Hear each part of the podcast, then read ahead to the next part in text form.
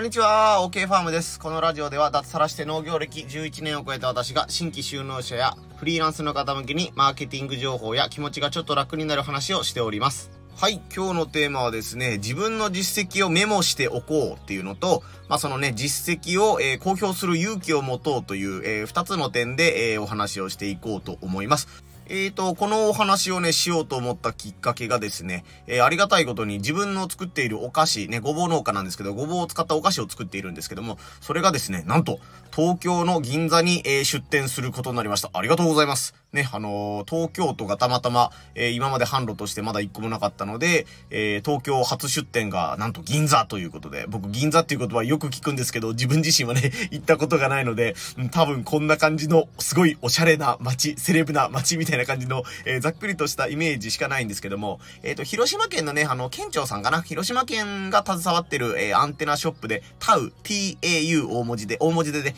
TAU と書いてタウと読む、読む、えーアンテナショップがありまして、そこに行ったら、えー広島県の、まあ、もみじまんじゅうとかね、有名な広島のお菓子がありますよとか、えー広島県熊野筆っていうね、あの筆が有名だったりするんですけども、まあ、そういう広島の筆が置いてありますよ、みたいなことでやってる、広島のアンテナショップが、その銀座にあります。その名前がタウと言うんですけども、そこにですね、えーまあ、いろいろとご縁があって、まあ、あの、農、農家というかね、あの、地元の広島の生産者として、えーお菓子を出させてもらうということになりました。ちなみにこの買うというのは広島弁で届くとかね、あの、到達するみたいな感じの意味があって、えー、ね、あの、手が立ったわとか、えー、そこの醤油に手がたわん系取ってみたいなとか、長さがたわんかったみたいな感じで、うん、買うというよりかはたわんかったの使い方の方が多いんですけどね、まあ、広島弁で、届くみたいなね、えー、意味合いの方言ということで覚えていただいたらと思います。余談でした。えー、で、まあ、あの、そのタウに出店する際にですね、やっぱり、えー、審査というものがありました。えー、すごいぎっちり、なんかプレゼンしないといけないとか、すごいうかっちりしたものではないんですけども、やっぱり広島県の看板を背負って、えー、銀座にね、あの、いい商品はないかなっていうことで探しに来た方向けとか、えー、広島になかなか帰れないけど、広島のものを、えー、親戚に配りたいなとか、取引先に広島の商品を渡したいなっていう方が利用するという側面もあったりするので、早い話がね、あのーやっぱり売れない商品は置きたくないっていうね、当然なんですけども、えー、アンテナショップ側の思惑もあるわけで、えーじゃあどうやってそこにの審査を通るのかな？まあ、通、なんでうちのは通ったのかなっていう話を絡めてお話をさせてもらおうと思います。まあ、結論から言うと、えー1年半かけて販売実績が、えー広島県内ですごい伴ってきていたから、えーほぼね、あの、一発でというか、えー面倒な面談とか、なんかあの、ね、あの、会合みたいなのなしで、スパッと通ったみたいなところはあると思います。バリバリごぼうですはですね、えっと、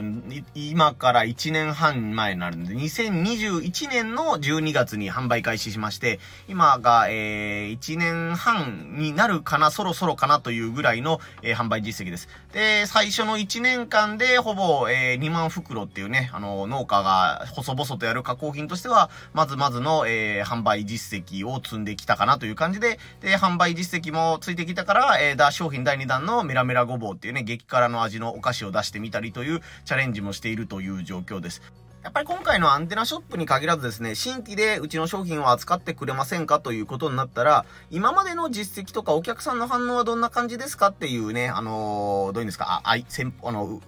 お店側の、からの絶対そういう質問が返ってくるので、そこでね、スパッと具体的な数値を持って返せるっていうのは、えー強い要素なんじゃないかなと思います。まだ販売1ヶ月なんですけど、えー何百袋売れてますよとか、えーね、あの、半年で何袋売れましたとか、えーもっと詳しいデータが取れる方は、えー最初は出だしが悪かったんですけども、いっぱい一回試食をすれば、リピート率がすごい高くなってますみたいなのとかね、えー男女比はこんな感じですよとか、データがあればあるほど、その販売店さんからは信頼されるね、要素が増えるかなと思います。これはまあ、あの、農業に限らずというかね、はいブログとか YouTube とかやってらっしゃる方はもう、もうよくわかってらっしゃると思うんですけども、え今までにこの動画は何回再生されていますとか、チャンネル登録が、えー人数が何人いますよとか、えー、ね、インスタとかツイッターのフォロワーが何本ぐらいありますとか、一回投稿したら大体何千人の人に見てもらえるとかね、インプレッション数とか言ったりしますけど、そういうふうに具体的に自分が今持っている数値はどれぐらいなのかっていうのを客観的に示せる材料としてね、相手を安心させる材料として、えー、自分が把握しておくと、やっぱり商談とか、えー、今後のコラボレーションする相手とかに安心材料を与えると思うので、まずは自分の、えー、なんていうんですかね、自分の持っている数値を、えー、なるべく正確に把握しておくといいです。よということです。まあ、とはいえ、あの、データを取るっていうのも、かなりね、労力を使うことになるので、あのー、自分の中で、まあ、主要となるね、あの、何々歴が何年ですとか、まあ、ごぼう農家歴は何年ですとか、えー、このお菓子を作ってから何年ですとか、えー、販売数はこうでしたとか、まあ、売上のトータルの販売の売上数、金額は何円ですとか、え、そういったものをね、あの簡単なものからデータを取っていって、実際の現場に出た時にこういう数字があったら助かるんですけどというものがあれば、それを今後データとして、えー、取っていくといいかなという感じですね。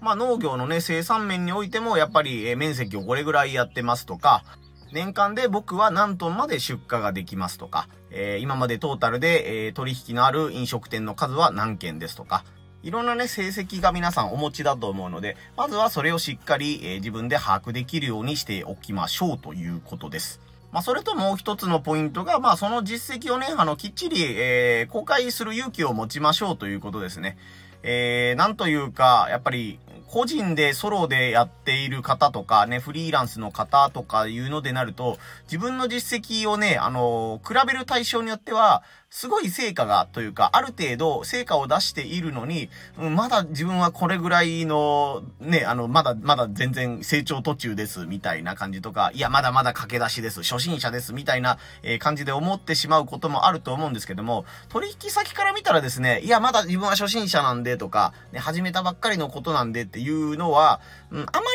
りいい印象にならない可能性の方が高いです。うん、なんか、あ、なんだこいつ初心者だからと思って、うちを実験台にやってるのかみたいな感じで見られることもありますし、あ、なんだ、初心者でまだどうなるかわからないのなら、商品の価格を安くしてよっていう風に、値下げ交渉に来られることもあります。なので、とりあえず自分が持っていきたいなら、もうそれはもう自信を持って持っていける状態にしておこうっていう、えー、ところが、まあね、気持ちの持ち方として、えー、どんな相手であっても自信を持ってこれを紹介できますっていうものを持っていくっていう風にしておいておいた方がいいというのが一点と、その際にきっちり自分の実績を堂々と公表しましょうということですね。あの、あえて聞かれたらちょっと困るかなっていう情報は、まあ、その前面に出さなくてもいいんですけど、まあ、聞かれたらちゃんとね、あの、嘘をつかずに答えるっていうね、気持ちではいてほしいと思うんですけども、まあ、僕は自信を持ってたまたまね、ごぼうのお菓子に関しては、えー、1年間で2万袋売れましたよっていう、あ、なんか結構やるじゃんっていう実績が、えー、出せるようになったんですけど、まあ、仮にそれがまだもうちょっと成績がいまいちだなっていう状態であっても、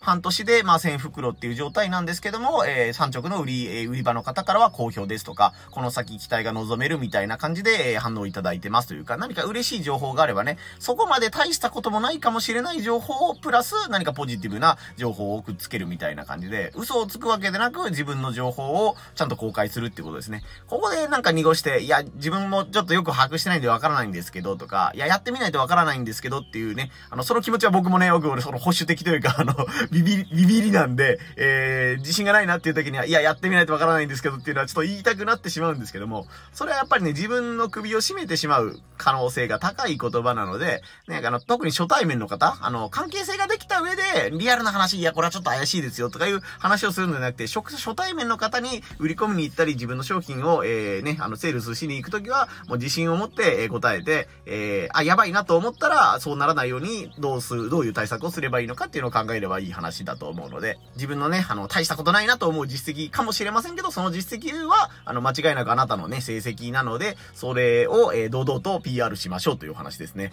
まあもう本当にね、フリーランスあるあるみたいな感じですけど、もう比較対象がね、もう、いくらでもあるんで、低く見ようと思えば自分を低く見ることっていうのはもう無限にできるというかね、いつまで経っても自分はまだまだだなっていう風に、えー、いう評価ができると思います。なんかこ、これだけ売り上げ達成しましたってなったら、あ、隣の農家はもっと売り上げを達成してるっていう風にも見れるし、あ、結構大きくなってきたなと思ったら、いや、農家としてはまあ結構いいかもしんないですけど、加工品やってるね、この会社と比べたら全然売り上げがまだだなとかいう風になってくるし、で加工品でしっかりやるようになってきたら、ね、あの、やっぱ大手のこういう会社と見たら全然やっぱまだまだだな、みたいな感じで、うん、自分のこことを悪く見ようと思ったらいくらでも悪く見れるというところはあると思います。また、もちろんね、そういうあの、あ、まだまだダメだなっていうのが、えー、自分の起爆剤になったりとかね、テンションが上がる材料になる人だったら、そうやって自分に、えー、なんていうんですかね、あの、プレッシャーをかけていくっていうスタイルもいいと思うんですけども、商談の際にね、あの、その、あ、自分は大したことないから、あの、この数字は隠しておこうみたいな、ちゃんと堂々とした売り上げの数値なのに、いや、全然、うちはまだ大したことないです。駆け出しです。みたいな感じで言っちゃうと、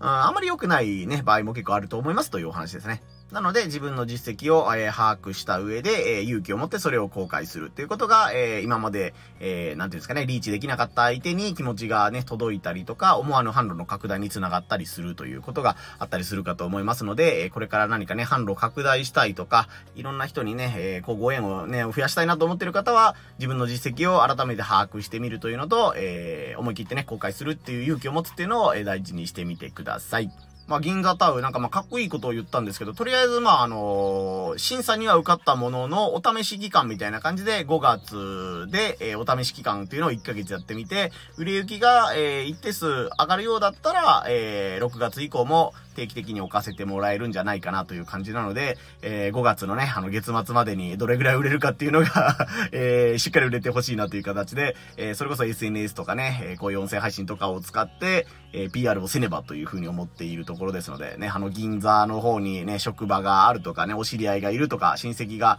よくはこの辺通るんだよっていう方がいらっしゃったら、ぜひあの、広島アンテナショップタウ、TAU って書いてタウですね。あの、結構便利のいいところにあるらしいので、そこに行って、5月のお宝コーナーだったかかなあの、今月のピックアップ商品みたいな棚があるらしいので、そこでバリバリごぼうというね、あの、あられが、えー、なんて言うんだ、お米菓子を使ったあられですね。おせんべいとかあられみたいなのに、うちのごぼうが使われてますよっていう商品がありますので、そのバリバリごぼうぜひ探してみてもらえたらなと思います。はい、こんな感じで、えー、マーケティング情報とかね、えー、メンタル面の保ち方みたいな気持ちが楽になる話みたいなことをしてますので、えー、また音声配信とか SNS のフォローもよろしくお願いいたします。今日も広島県は暑かったです。多分25度は超えてたんじゃないかなという感じで、朝はまだね、あの家はストーブをつけてるんですけど、昼はもう半袖でいいよぐらいの 天気でした。皆さんのところはどんな天気だったでしょうか？暑かったでしょうか？広島ね、今ね、G7 サミットが直前に迫ってるんで、なんか広島市内は、まあ僕のところから離れてるんですけど、すごいね、おまわりさんが、日本中のおまわりさんが集結してるっていうことで、えー、そろそろ交通規制とかね、ああいうのもいろいろ入ってくるので、僕らの街の方にも多少影響が出てくるかなとか思ったり、小学校とかもね、臨時休校になったりとかいうこともあったりするので、なんかいろいろとね、あの、めでたいというか、ね、あの、いい行事だとは思うんですけど、一般市民の方もいろいろと気をつけておかないとね、あの、ヤマトさんで商品を送るんだけど、商品がが届きませんでしたしたとか、お店屋さんが臨時休業になりました。するつもりはなかったんだけど臨時休業になりましたみたいなこともありそうなので、うん、ちょっと今週来週気をつけないといけないなというふうに思ったりしています。それではまた次回の放送でお会いいたしましょう。OK ファームでした。